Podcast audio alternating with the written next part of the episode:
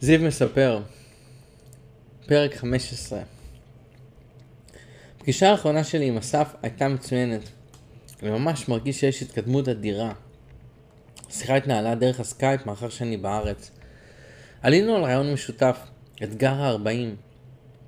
נרשמים ל-40 בתי ספר בשעתיים, מכיוון שיש לי את הרזומה מוכן, אני פשוט שולח אותו לכל מקום שאני רואה. השעה עכשיו 10.25 בלילה. מאחר שבזבזתי את זמני היום בחוסר עשייה, אני שותה קפה, מתאפס, וניגש לעבודה ישר אחרי כתיבת הפרק הזה. השירות הזאת בארץ עושה לי סוג של רגרסיה. גם משום שזה הכי הרבה זמן שהייתי בארץ לאחרונה, עשרה ימים, וגם מכיוון שבארץ, כפי שתיארתי בפרקים הקודמים, הייתי במצב של חוסר עשייה, בעיקר עישון גראס בחדר שלי עם חבריי. זה מה שבעצם קרה בימים האחרונים. הייתי חייב להיזכר איך זה הרגיש לפני יותר משנתיים. הייתי עם חברי דימה, ויום וחצי בילינו בלעשן את חיינו.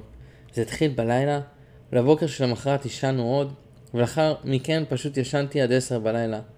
הגראס גורם לי לחרדות מטורפות, אבל זה בגלל שאני מדחיק יותר מדי רגשות בפנים, אז הכל יוצא כשאני מעשן. מצד אחד זאת הרגשה נוראית, ההרגשה של החרדה יוצאת משליטה, מצד שני, אני מגיע להמון תובנות דרך החוויה האקסטרים הזאת. זה מחזיר אותי לפרופורציות. אני מקווה שבימים הבאים שלי בארץ אני אנצל את הזמן טוב יותר, ולא נותן לאנרגיה המוכרת של פעם להוריד אותי. אני צריך לזכור שאני לא בחופשה יותר ויש לי משימת חיים, ואסף צודק, אם הייתי משקיע שמונה שעות כמו ביום עבודה רגיל, על לעבוד בשביל למצוא עבודה, הייתי מוצא עבודה כבר מזמן. בשיחתנו האחרונה אמרתי לו, אסף, מה יקרה אם פתאום כשאחזור לא יהיה לי יותר כסף ואני אהיה מורעב? אז אסף אמר עם חיוך, אני מאמין שאם מצב כזה יקרה לך, אתה תמצא עבודה במהירות יתרה, אולי זה טוב שתחווה את הקושי הזה, כי עד עכשיו היית שאנן. והוא צודק. עצם המשפט הזה נתן לי אנרגיה. יש לי עכשיו את העבודה הזאת בהוראה של עברית, כל מה שאני צריך זה עוד הכנסה ואני מסודר.